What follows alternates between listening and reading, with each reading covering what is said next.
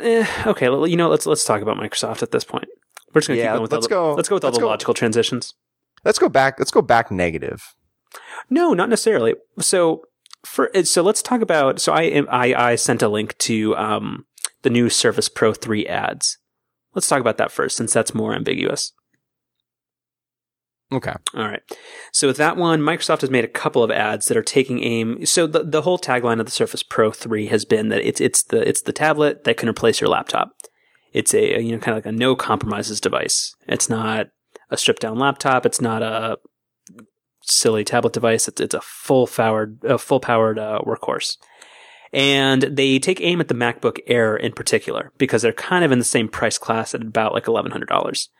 And it kind of just shows that it, they show off all the pen input stuff and how it has the detachable keyboard and the kickstand and all this kind of stuff. So, did you see any of these?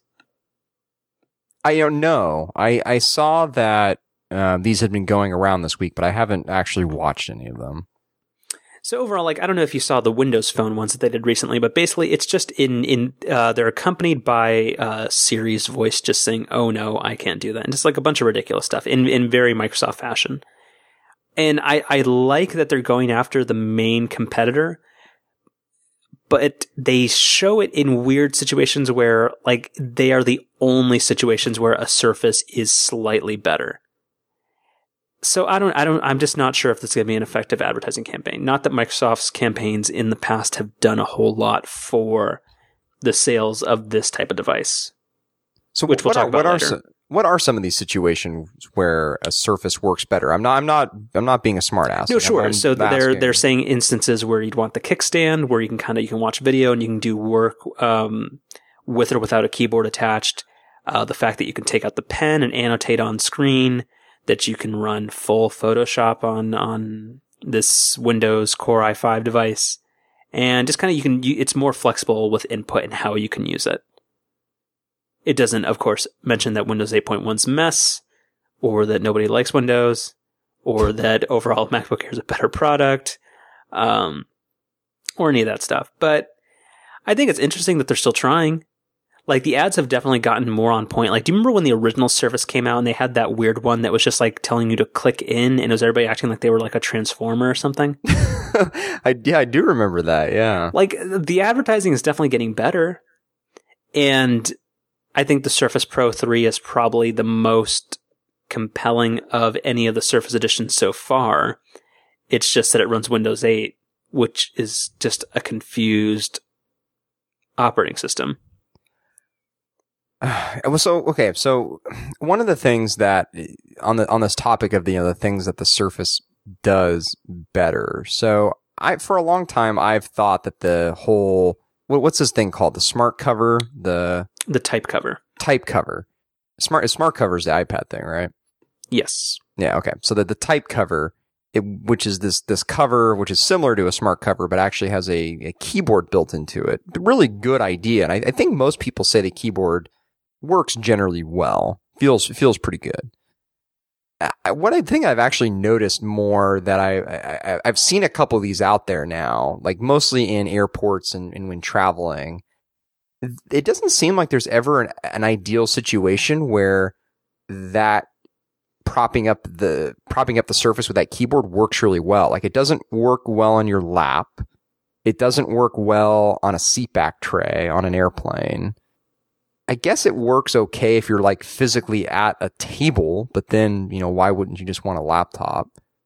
So I, I don't know. Like it, it seems like one of the, the key selling differentiators for the Surface may not actually be all that useful in practice. well that's why it's detachable Well, but I mean, i mean I, I guess i guess their counter argument would be it's no less useful than an ipad at that point except that it runs like a full desktop operating system, so you can have your you can have your uh, Microsoft Excel on there. Mm. Can't can't do pivot tables on a on a on an iPad. Oh, you, you you joke about that, but we we were talking about this. That that for me is the reason why I could never really try to use something like Numbers or Google. no, I, I'm not joking. I'm not joking at all. Yeah. Again, that's the only compelling part of a Surface for me. But like, I, l- liter- literally, the one and only application I would ever want when I'm, you know, on my iPad and don't have access to a laptop is Excel. And I'm, I feel like I'm, I'm in the most extreme edge case of that possible because my entire job basically is in Excel. And that's, you know, that certainly that's not everybody's job. Hmm. And I feel like I, I feel like spreadsheets. I mean, maybe it's maybe I feel this way because I'm not as involved in a word processor, but I feel like spreadsheets are sort of like the one main production application that you can't replicate on a tablet as well.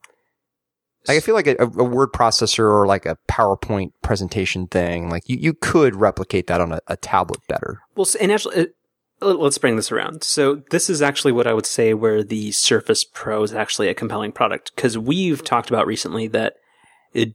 So while you can't replicate the experience of Excel or that type of productivity application on a tablet effectively, and you think you can with word processing, but think about actually getting like a project done, actually switching between applications and doing things like that.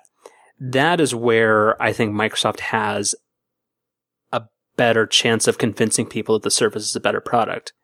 Because switching between applications and collecting data from one sheet to another and just working on an entire project that isn't just typing what you think still requires a full computer, doesn't it? It does. So that that would be a reason to go run out and buy a Surface Pro 3. Hmm. I have a, I have actually have a really good friend who bought one of these like two months ago. I haven't asked him how that's been going. I should ask and, and bring back the findings. Well, d- does he have a Mac? No, Does he have an iPad? no. So then it's the best possible product for him. Again, like Maybe. I don't. No, here's the thing. I don't deny that it's a good product. I don't. If you're not an Apple person, or if the, that's not the life, um, the ecosystem you want to buy into, it's the best possible thing out there. There's nothing else. Like a Nexus Seven or a Nexus Ten or whatever those things are called is not for him. So, No, as as as you and I were discussing earlier, I'm I'm actually holding my Nexus Seven now. It, it's best for being a, uh navigation device when you otherwise don't have uh, internet access. That's what it excels at. and we have shown that that is now now unnecessary. yeah, we did. Yeah. Yeah, I, didn't realize that iOS had that the ability to do the offline uh, maps in uh, uh, Google Google Maps. But the more you know. Yep. Um.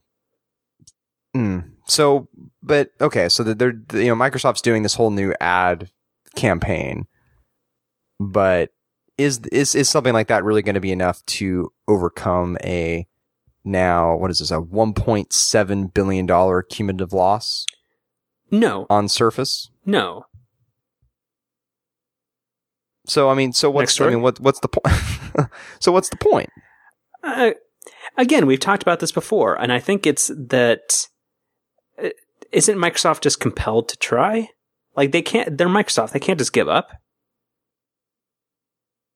Uh, Yeah, but oh, I just it's it's been such a such a crazy five years for them where everybody knows that f- smartphones and tablets are where things are going and they just have not been able to come up with anything compelling. And I, I agree they they do need to keep trying. It's it's too big of a space to not try, but it just at this point it feels like what could they possibly do now to differentiate themselves and come up with a product that you know as you like to say gains a lot of traction. I just don't i just don't see i don't see what that is. I mean is, is it too late already? I mean i are are things like ios and android already too cemented into you know into you know, consumers' minds and the you know market share that it's not even possible for somebody like Microsoft to come in. I don't think that's true, but I think it is for developers.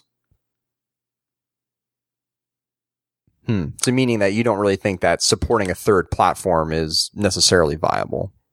Correct. and in the sense that even if we pretend that the Surface was a flawless product based on just what's pre-installed, once you try to do anything else on it, I think is where it all falls apart and where an Apple or a Google device would be a much better choice.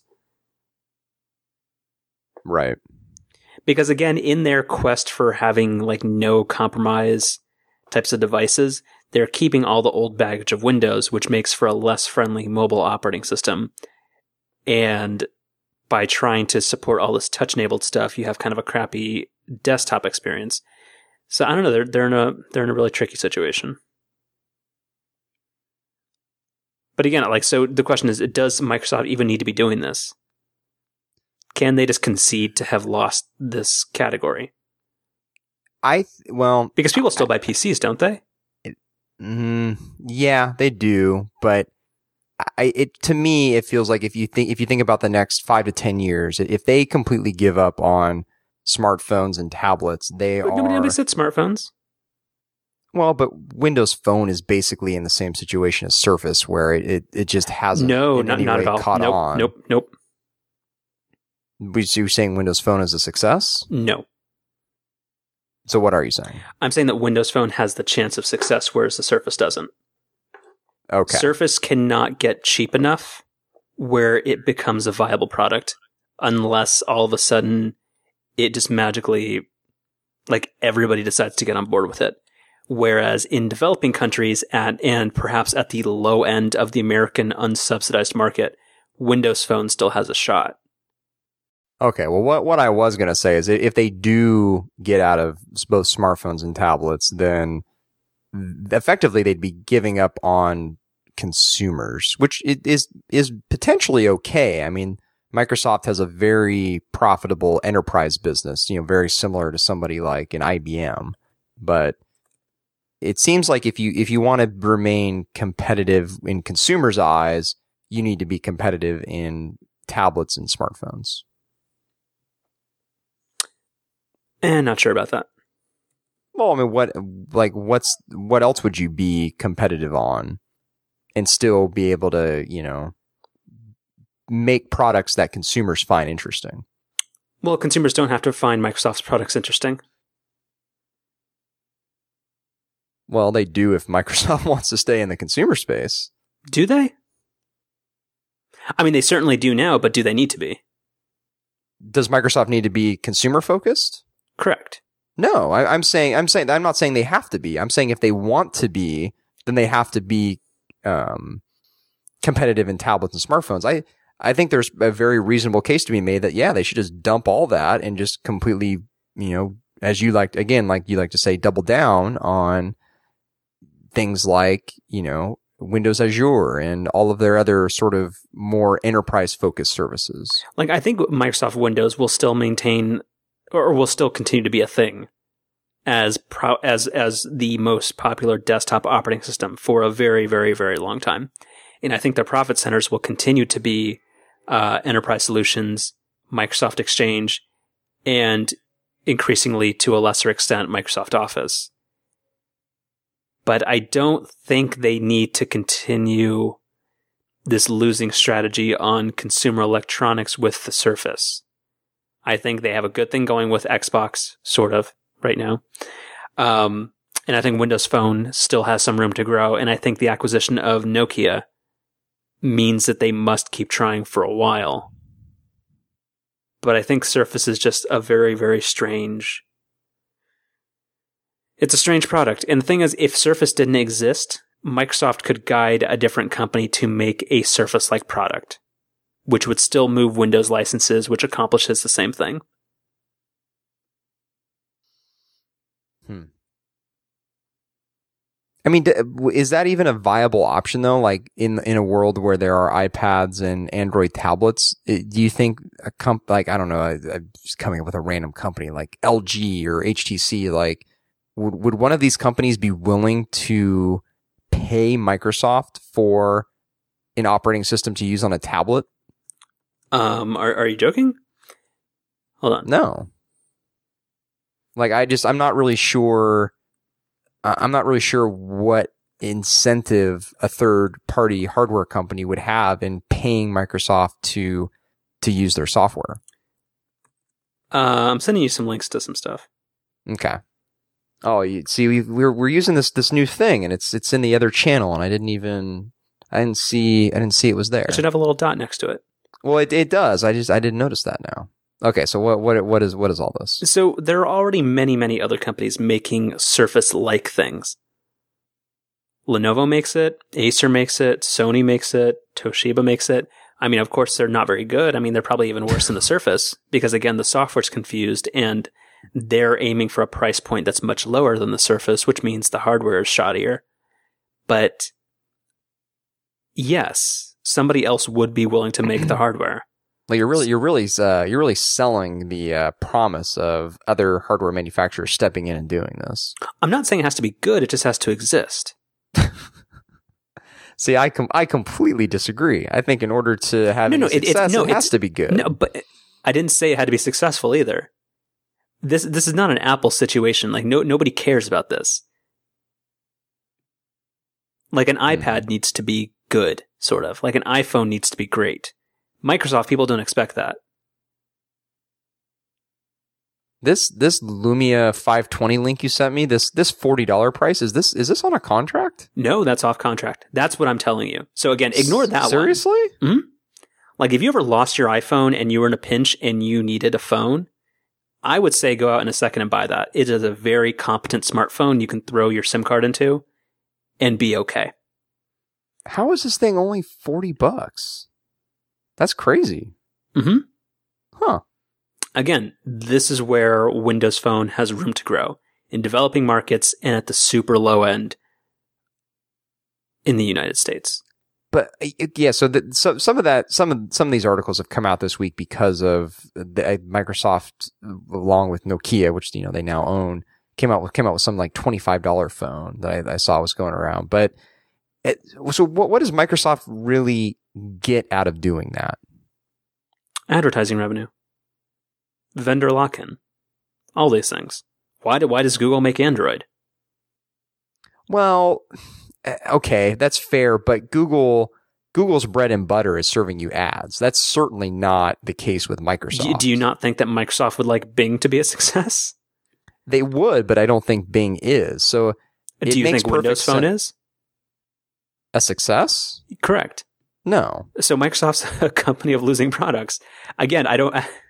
But I think what I'm saying is that, eh, you know, Google can afford to give away Android because it, it serves their end game, which is to serve more ads. Microsoft's end game is not to serve more ads. So, but yeah, you, that's one you thing already, they do, but you're, but the, but you just kept, try, you were trying to spin the story that Microsoft doesn't have the luxury of not trying.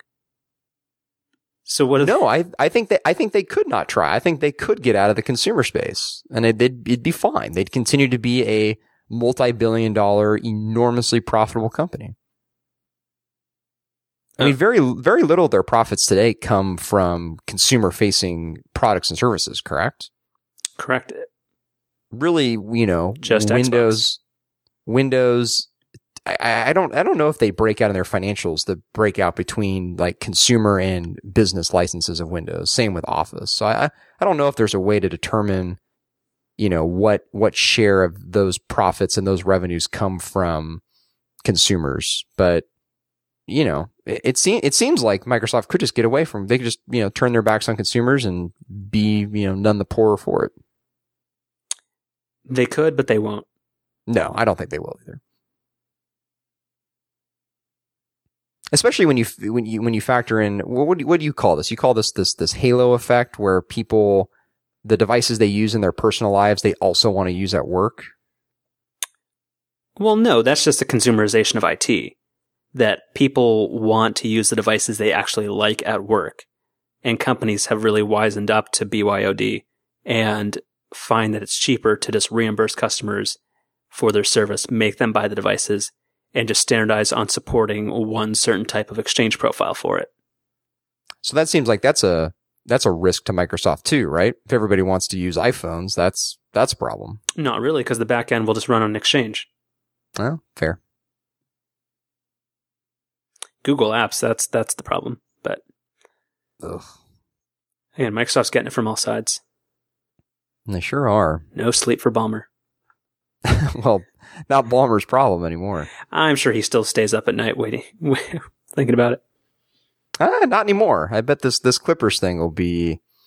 Uh, this will this will keep him busy. What what's the what, oh, hmm, he probably calls up Blake Griffin in the middle of the night asking for advice about what to do with Bing. is Blake Griffin the one? Is who's the one in the Kia commercials? That's that is Blake Griffin. Okay, he's the one that everybody likes, right? Um, fans like him, players don't. Okay, that, that's what I was going for. Yeah. Okay, so what else, what else do we got? Uh, I don't know. It's your show. Oh, well, I mean, it's, it's actually your show, but it's, it's kind of you to infer that it's, or imply rather that it's my show. Thank you. Um, I, so I actually think there, this headline on Ars Technica caught my attention. I was not aware of this at all, but this is the 10 year anniversary, kind of unofficial anniversary of podcasting. Don't you mean netcasting? or yeah, or, or, as some call it, uh, netcasting. As, as one, as one old man in Petaluma calls it. Uh, yes. Um, crazy. That, that's, um, Wait, I don't think that's true. How is that possible? Wait, initially, again, you, you sent me an article that I haven't read yet, but because the iPod came out in 2002.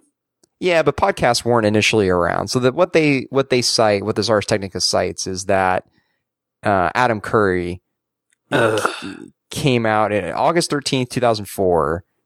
Um, came out with a show, a recorded show that he then, you know, kind of electronically distributed. Now they, they do grant that there were some other folks, I guess like in 2003 who did something similar. So the, the date's either 2003 or 2004. It doesn't, it doesn't really matter for the context of what we're talking about. Um, but I, anyway, I, I thought what would be kind of interesting to discuss because you know as you know as Merlin likes to say, what's really interesting about uh, podcasts is when you talk about podcasting on a podcast. So I figured we'd do some of that. Um, what are some of your favorite shows? What do what do you what do you listen to when you're not listening to uh, technically correct? Which I know you do, you know, religiously. Uh, no, I, have I've listened to one and a half uh, one of one and a half episodes of this show, and that was plenty for me. Wow, this dog's cute. Um, it's kind of a kind of a weird picture in this article. It's like a pug behind a microphone. I don't really cute. get it, but eh, whatever. Oh, you don't like pugs? I'm I'm neutral. okay. I don't want to. I don't want to upset the, the you know the pug lovers of the of the audience. Okay. Um. So the shows that I like. All right. So of the technology ones, uh, I enjoy uh, the talk show with John Gruber. Um, I am still subscribed to the Accidental Tech podcast, which I listen um, to only if it's a, J- uh, a John Siracusa heavy episode. Um, still subscribed to Back to Work, which I'm very, very, very behind on. Uh, and then for like pop culture stuff, um, have you listened to 99% Invisible?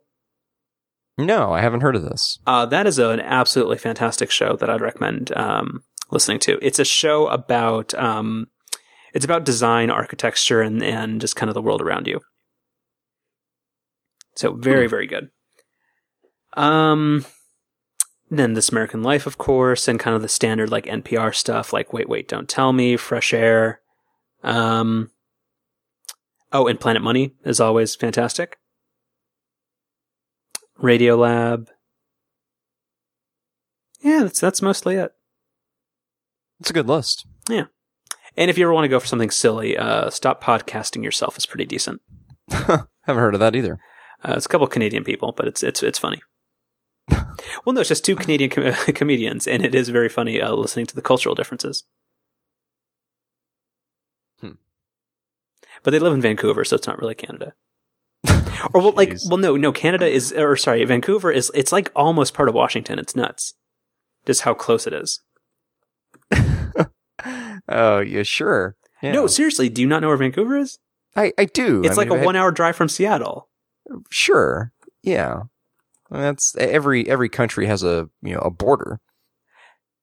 So inevitably some cities are going to be close to that border and therefore geographically close to another country. Yes. I'm not sure Vancouver is particularly unique in that way. Mm, okay, anyway. It's almost America. Uh, we should we should have a segment of the show where we you know you just talk about geography. I think that would be that'd be really insightful. the North Pole. Or what's up with that? Oh boy. Um, that's a that's a good um, yeah, that's a good variety of shows. I I have many many of the similar shows. This American Life, Radio Lab, Planet Money, the the, the NPR trifecta. Um, I you know I you're not you're a little bit cooler on Back to Work. I actually really really like Back to Work. Um, I you know no you know no kidding here. I, I actually found when I was looking for a new job um, almost two years ago now. I really found Back to Work and Dan's other show, Quit, to be inspirational is a little bit of a strong word, but I it, they are shows that I really took to heart during that time. Um, I think I think there's a lot of valuable things that they say. Um, um, so I, I really enjoy Back to Work. It it does skew into like the comic book stuff a little bit too much and this and that. So a little hit or miss, but I, I still really enjoy it. Um, but the, the two that I'm actually really, really into are, uh, the first is called the Giant Bombcast, which is done by giantbomb.com, which is my kind of go-to video game news website. Um, and then the other is, uh, the Bill Simmons BS report, which is the Grantland, one of, one of the Grantland podcasts. Uh, it's the one that, uh, Bill Simmons, who founded Grantland, it's the one he does, and it's it's really really good. He it's a it's mostly sports focused, mostly um, the basketball and football, but yeah, he does go into baseball and occasionally hockey, and he also occasionally goes into the uh, pop culture stuff. Like he did a really good series of shows around the last season of Breaking Bad, which were really good. Um, Grantland has a couple of different TV editors and TV reviewers, so he was having on folks from there um, really, really good show. Uh, the, the BS report's actually probably my favorite current podcast. Um, I think, I think that's about, I guess that's about it. Uh, let's look at the list here. Yeah, I think that's kind of, kind of the big ones. Yeah, I remember you had suggested listening to the, to the BS report and I, and it's, uh, to be honest, there there are going to be episodes which are just not like I think some of the basketball ones you'd actually be into, but I mean certainly the football stuff that's you know that that's not your thing. I I only enjoyed the pop culture ones, and even those. I mean, there were there was a there were a couple good ones, but not something that I would get into. But I still encourage people to give it a try. But if anybody wants to listen to a back catalog episode of that, uh, there was one where he had um, oh, what's his name? The guy from SNL. Oh, I, I know what you're talking the about. The one who did the uh, TV Funhouse, and he was uh, Triumph the Insult Comic Dog. Um, I, I know exactly what you're talking about. Yeah. Well, this is going to bug me now. Well, you you can look it up. Because I, I there's, there's the other thing I wanted to segue in with this podcast discussion is I've been using Overcast, uh, which is a, a, app we briefly mentioned Robert either last week or the, there you go.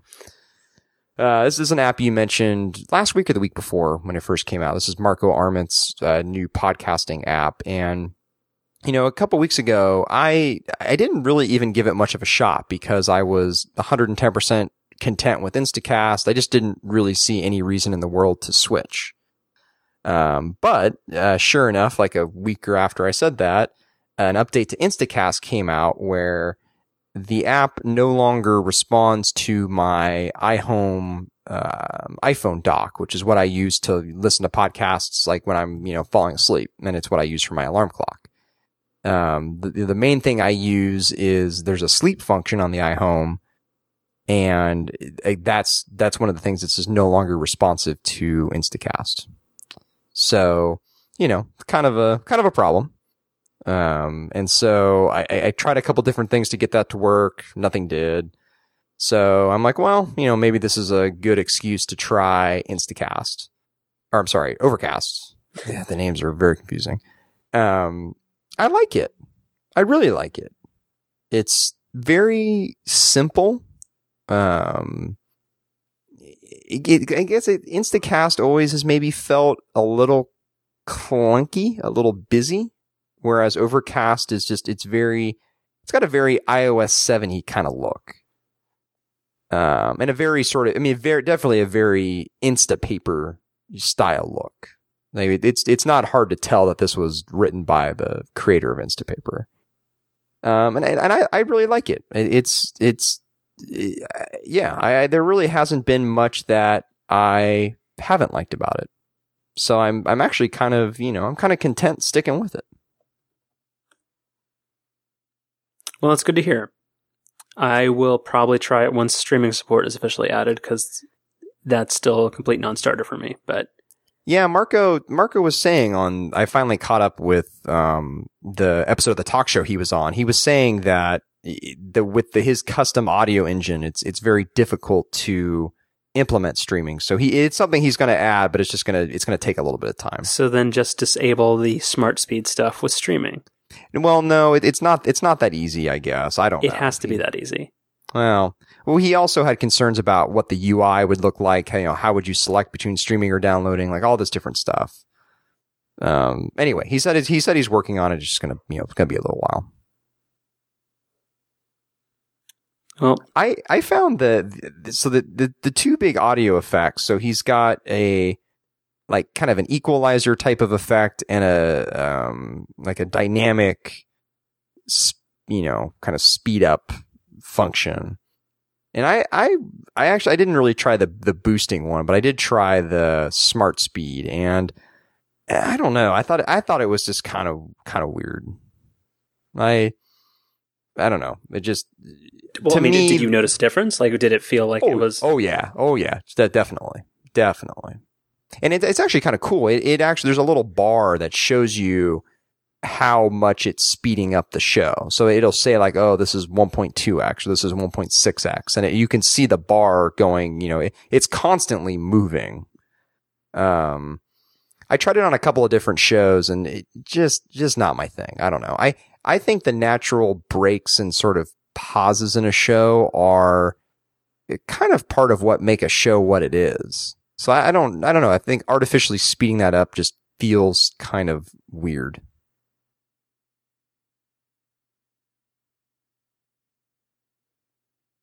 I like how you, I like how you put the pause in there for effect. Nicely done. I'm just giving uh giving the listeners an option to test out. Uh, yeah, test out smart speed. Right.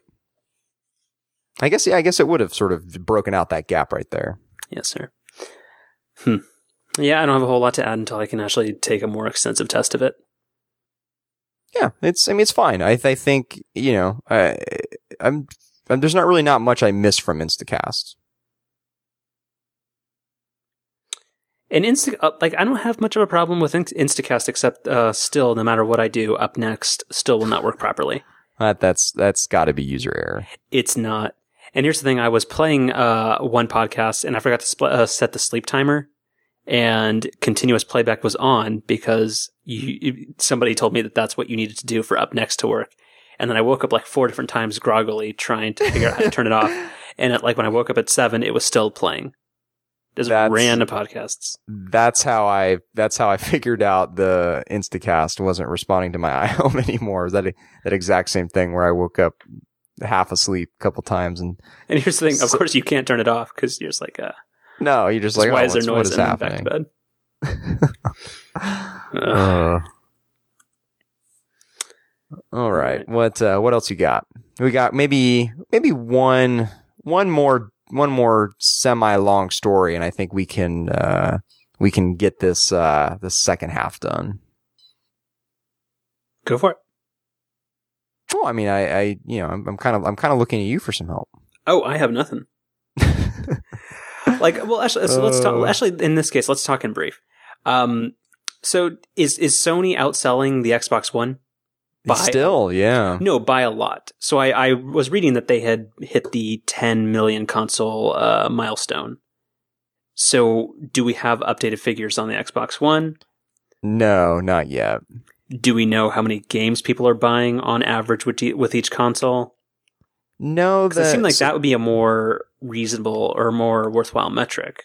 Yeah, the NPD, which is the group that monitors this stuff, a couple of years ago got really weird with how they release numbers. Like a, a lot of the numbers they talk about either are no longer available or they are only available through like a paywall.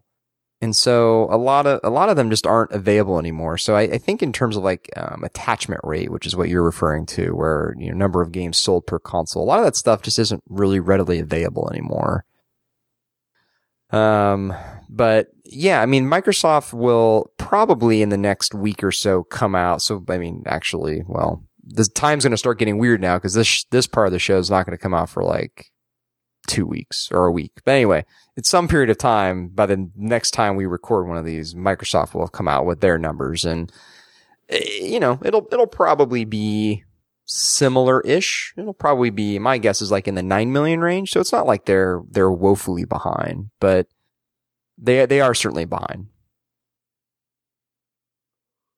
And you know, no, number of units sold is a, it's a big thing because, you know, the install base is really directly what determine, is directly what determines how likely developers are to want to develop for your platform. Well, so tell me which console you bought do you get more use out of?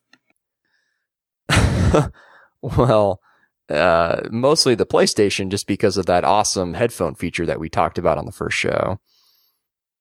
Cause I, I actually end up using, you know, the PlayStation a lot for streaming video. I, I really don't use either for playing many games right now because there just really aren't that many good games out for either system. So it's still not, it's still not a good idea to buy either of these things. We're still probably a year or so away from being to the point where there's enough good games to justify buying one or both of the systems. So instead, you're telling me to buy an Ouya. you should buy, you definitely should buy an Ouya. Is that how you pronounce it? Yeah, it is. Is that actually still available for sale, or did they already give up on it? No, it, it's available. Okay. If I had to buy a Wii U or an Ouya, which would I buy? You'd buy a Wii U. Hmm. Mostly for Mario Kart. If I were to buy a Sega Dreamcast or an Ouya, You'd probably be better off with the Dreamcast just because there are a lot of great like sports games for that thing. NBA uh, 2K1. Yeah, yeah, exactly. When the, the Dreamcast it came out alongside the PS2, right, in the late 90s. Yeah. Yeah. You know, they did this crazy thing that would never happen anymore where the day they announced the system, like the day they publicly unveiled it, and it, it hadn't leaked at all prior to this. Like it, it literally was just like this, this new, uh, never before seen, never before heard of console. They physically released it that same day. So you could go into a GameStop or whatever, I got EB Games, I guess, back then, and you could, KB Toys. right. You, you could physically buy one of these things same day. I'm sure somebody could. Somebody who is not well, but- well, no, Sega already was a big player back then. Right. Well, were they? Oh, yeah. Because the no, the one before that was the Sega Saturn, and I remember we were one of the unfortunate families that actually owned one of those, and that that was not popular at all. that that's why you're so negative on games. It's just you weren't you weren't brought up the right way. No, I with- certainly with was. Hey, hey, hey, how dare you? No, um, we we had we had an original NES, we had Duck Hunt, we had a Commodore 64. No, we had we had the fun stuff. We just, you know, th- there's a whole lot of stuff you can skip out. Gaming should not be work. Like Duck Hunt was was outstanding. It was easy to pick up and it was fun. Most other games were not.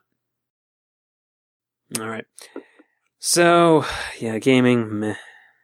I know. I, I every one of these shows, I try to sneak in some gaming. And, Well, no. Let's let's talk quickly about um, casual gaming.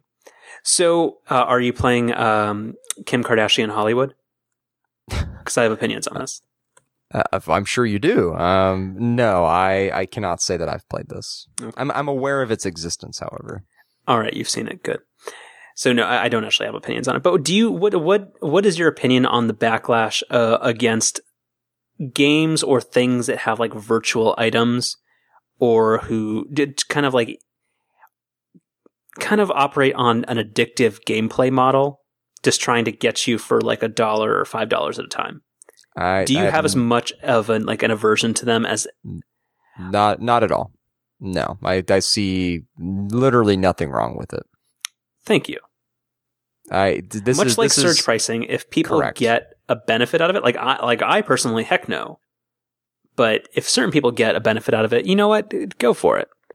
you know, just I, I what I am against is games or other sort of applications deceiving people into buying things that they don't feel like they're spending real money for. However, I, I don't really ever hear of any cases like that. Generally, it's 110% clear when you're actually spending real money. And so long as that's still the case, then, you know, that, that's, it's people's decision whether they want to spend money. Like nobody's forcing them to. Exactly. Like, I mean, it might be, it, I mean, it might be a completely frivolous pursuit and something that you don't get any lasting value out of. But I mean, if you decide to do it, by all means. Right. Yeah. But one, uh, one casual game I would recommend right now. Um, you're a Disney fan, right?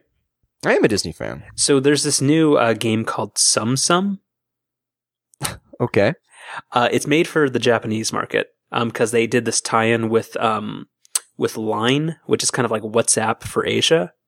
Mm-hmm. And um, yeah, it's a bunch of like little Disney characters, um, and they have these little things that are called Tsums, which are kind of like just like little like plush uh, little head figures, and it's kind of like Bejeweled with like Disney characters, and it's very very very fun, and it's free to play. It has some kind of like you can buy rubies and stuff to like get power ups and stuff, but no, it's still totally free to play, and any responsible adult can get a lot of enjoyment out of it for free and I highly recommend it. If you just need kind of like a kill two minutes at a time type game. I never got into Bejeweled. So, do you do you not play quick games? Not really, because those No, are the only games I play. The only game I've actually played on my iPhone in the, probably the last like six months is threes. Which I, by the way, I want to talk to you about threes at some point. Maybe not this show, but I, I, I no application has ever made me feel as dumb as threes has. Well, no, let's talk about it now. Wait, okay. So, what's wrong with threes? I just feel like I suck at it. Well, it. what's your average score? It's not, it's not good. Like, tell me what it is, because I'm not great at it. I don't think I want to tell you what it is. Because I, I suspect that it's, it's really Well, not well I tell. Can I tell you mine, and you, you can? Well, actually, I'll just tell. I'll tell it to you so you can feel better. Okay. Mine is generally in the uh, three to six thousand range. Okay. Oh, okay. sure, Okay. That's that's actually that's about exactly where I am. Oh. I was gonna say like mine's probably like on the lower end of that spectrum. Normally, if not, maybe a little lower. Yeah, I mean threes. It, threes is an amazing, deceptively simple, but extremely well designed game that I have enjoyed tremendously. But uh, so, what's the deal? Have you seen this twenty forty eight game? I have. Yeah. So, what is the deal with that? So, threes came out first, but then is some some kid just uh, copied it and made it like a Java application, and then now nobody wants to pay for the real thing? Like, what's the deal? Yeah, I think 2048 is essentially the same concept, but it's with twos, and I think it's like uh, I think there are some slight variations with some of the rules, but for the most part, it's like the same thing. Gotcha. Uh, okay. Well, I, I don't, I, I felt like with threes, I was hearing about people who were like, you know, consistently getting 12, 10, 12, 14,000. No, So I I think was those like- are one offs. Like sometimes you just get like a really good, you get a really good set. You get you just get lucky So what's like, what's the basic strategy? to make three and then put it into a multiple of three. Well, I mean, come on, duh. But like, is like the way that I looked at it is like every turn I should be trying to, uh, you know, create a number. Like that's basically like this, the sound strategy, right? Yeah, Like you really want to avoid turns where all you're doing is like moving tiles without actually creating anything.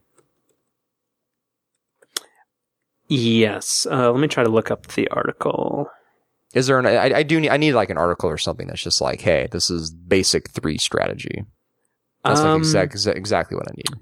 Where is it? Yeah, Serenity Caldwell on MacWorld did a uh, a really good kind of introductory tutorial.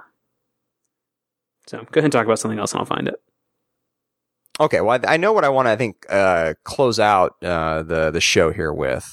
Uh, the, the- this is the, this is now, you know, the, the second half of whatever this ends up being. Um, so this is a, I want, I want to kind of mention, they're not, not, a, not a sponsor, of course, although, you know, hey, if you, if you want a sponsor, we're here. Um, Splashtop. So this is a, this is an application that I, for forever, I've been looking for a way to remotely access my Mac so that I can listen to the show and, you know, do all the file formatting and stuff while I'm, you know, I'm at my desk at work doing things and I can just kind of have this thing running in the background. Um, I've, I've tried a handful of different remote desktop applications, but there's always been something that's been missing. Like the big thing with a handful of them has been there's no audio support, which when you're trying to edit and listen to a podcast, that's kind of a problem. Um, Splashtop is just like, it's fantastic. It's super easy. Um, it took literally 10 minutes to set up, if that. Um, it just quietly runs in the background on my Mac. I can boot up the application on my Windows laptop. And, you know, if I have a two monitor setup, so in one monitor, I can just throw this thing on there and it's literally like I'm just sitting in front of my Mac. Uh, the audio works great. The video's good you know, there's a slight little delay between the video and the audio, but not nearly enough to cause any major problems. It's close enough to be able to, you know, edit a podcast. Um, it, it's just fantastic. It just, it just works incredibly well.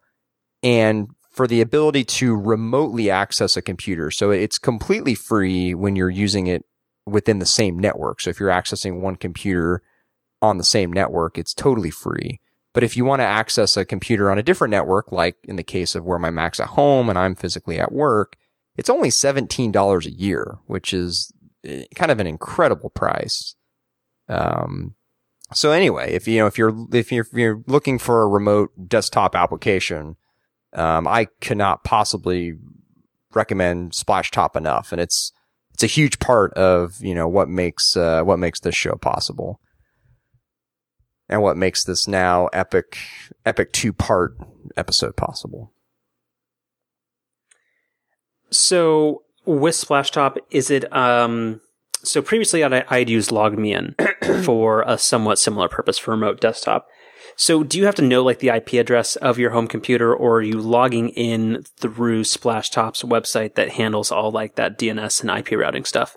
Yeah, I, I, guess it's doing all that behind the scenes. I've never once had to enter in a DNS address or an IP address or any of that. Um, the way it works is you create an account and then when you set up the uh, application on the computer that you want to be able to access, you, you know, that's where you create the account, you log into it, um, and then whenever you're accessing the computer from a different device, and I should mention this not only works like on a Windows computer to a Mac, it also works from like an iPhone to a Mac or an iPhone to a Windows computer, like all different kinds of configurations. But when you're accessing a, I should just say device remotely, you log into that Splashtop application. It looks to make sure that whatever device you're looking to access is physically turned on. Um, it doesn't even need to be logged in. Like, you know, my Mac goes to sleep or not, not to sleep, but it logs out after, you know, whatever or requires a password after a certain period of time. And so you, that's fine. And so you log on to Splashtop and then you also have the um, added security feature if you want of additionally having a security code that you have to enter. So I have that. Then you physically log in to your operating system. So in the case of, you know, OS 10 or OS X, as, as you say. Um, you know, you, you enter, you enter your password. So really, you've, you've got like three different passwords you can enter. So it seems, seems secure, but no, never, never have to enter any sort of like configuration stuff. And is that $18 a year? Is that good for one computer or two computers? That's a good question. I'm not sure. I've only ever used it on my Mac. So yeah, I'm not sure. Hmm. Interesting. I'll have to give it a try. My hesitation has been that it has um, like the icon and the design of it is is kind of ugly. but really, there's no, there's been no uh, substitute for LogMeIn, which is really disappointing because I don't mind paying a monthly fee for it, but log LogMeIn, as as you might know, like uh, six months or a year ago, discontinued their free product entirely, and then went like very very like corporate only, which was I think it's like fifty dollars a month. Like it's crazy prices. So well, yeah, I, in, in fairness, I should mention that the $17 a year for Splashtop, that's for personal use only. So, yeah, if you, no, you can't really get any ideas of using this for a business or something, but. Well, you could, um, but. Well, you could, but, uh, you shouldn't. But you uh, could. But, but anyway, it's, it's, nudge, nudge. It, it's awesome. Um, it's, it's, it's a tremendously good application. I've been, I've been wanting to mention it on the show for, a while. So, you know, what, uh, what better time than when you're trying to fill up nearly two hours of show?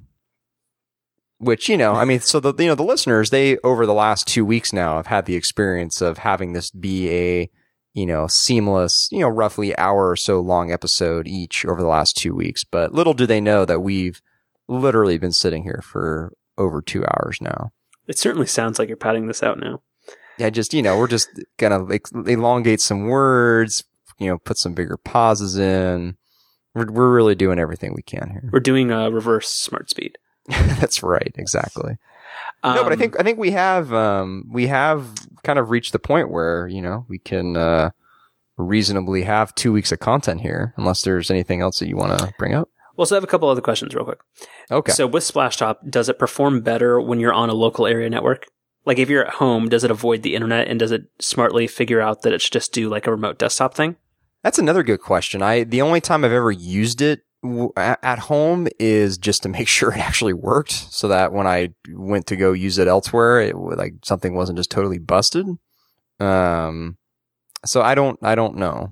I I can't really think of a use case where you'd want to just use it within the same network. Like when you're not in front of a computer. Like Well, I, I well, yeah, I guess. I mean, I'm I'm in a studio apartment, so I'm always in front of my computer, basically. um, but now, I mean, I guess, yeah. I mean, I guess if, if it's like you and you're in your big, you know, huge, fancy apartment, you know, with many rooms and all that, you know, maybe maybe there could be a, a case for it, but okay. Um. All right. I had a couple. I had a couple other quickies. What What did I have? Hmm. well, you were you were looking up that threes article. I guess. it Yeah, I, I, have no, I have no idea. okay, I, you know, if, if we had show notes yet, then that would have been the place for it. But right. This is another example of why why show notes will need to come at some point. Uh. Wait. Oh, they're not already. They don't already exist. Uh, not not in a formal way that the the you know the the people can get to. Darn. We're working on that. The website is um you know for as good as the actual podcast is, you know, to pat ourselves on the back here. The website is um uh, outside of the excellent logo we have. The website is uh let's say lacking. Yeah. Um. You didn't watch today's Giants game. well, even if I had, r- remember that this this episode is going to be um, airing on like August uh, twentieth. so I don't know how interesting today's Giants game is going to be. Eh, it'll be fine. it's pretty good. might might be uh, might be a little dated. But anyway, there, there was a there was a nice decent uh, squabble about uh, whether or not you can block home plate. Oh yeah, that's that's been a big thing this year. The baseball's really they introduced this new rule where they've been basically saying, "Hey, you can't block the plate." It was pretty good because no, that that cost uh, the White Sox seven runs in a single inning because that just kind of blew the whole game wide open. Yeah. Yeah, Also, the Giants, uh, you know, as of today, this is this is August thirteenth that we're recording this. Uh, Giants again, like, you're you're breaking the illusion. well, the, Again, we record this live on demand as people play it every single time. Believe me. By the time I have to somehow figure out how to break this into two episodes, it will be painfully clear this is not one single go. Um, but you know, but they're five and a half games back now. I think maybe by the time we come back on August twenty seventh, they uh maybe they'll be you know ten games back. How are the Angels doing? Angels are good. Angels are hanging in there. They're they're not. Well, damn. How bad are they? No, they're they're good. They're, they're, not the top of their division. Well, they're not because the A's are the best team in baseball You're darn right they are. Oh God.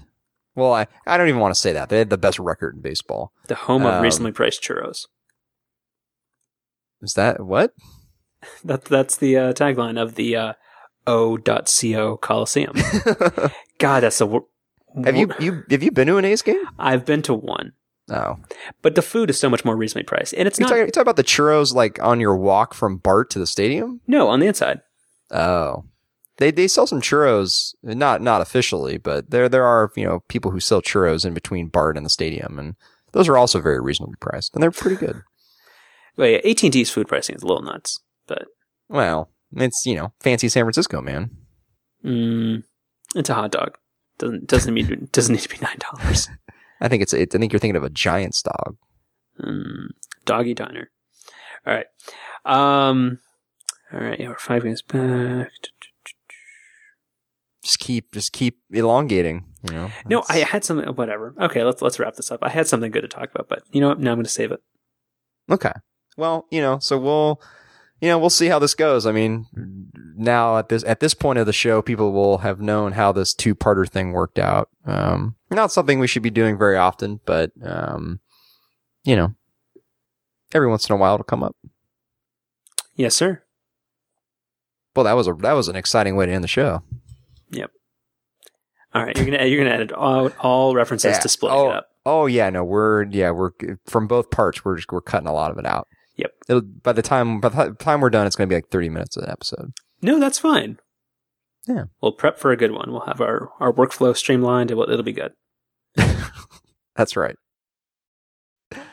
Uh, all right, man.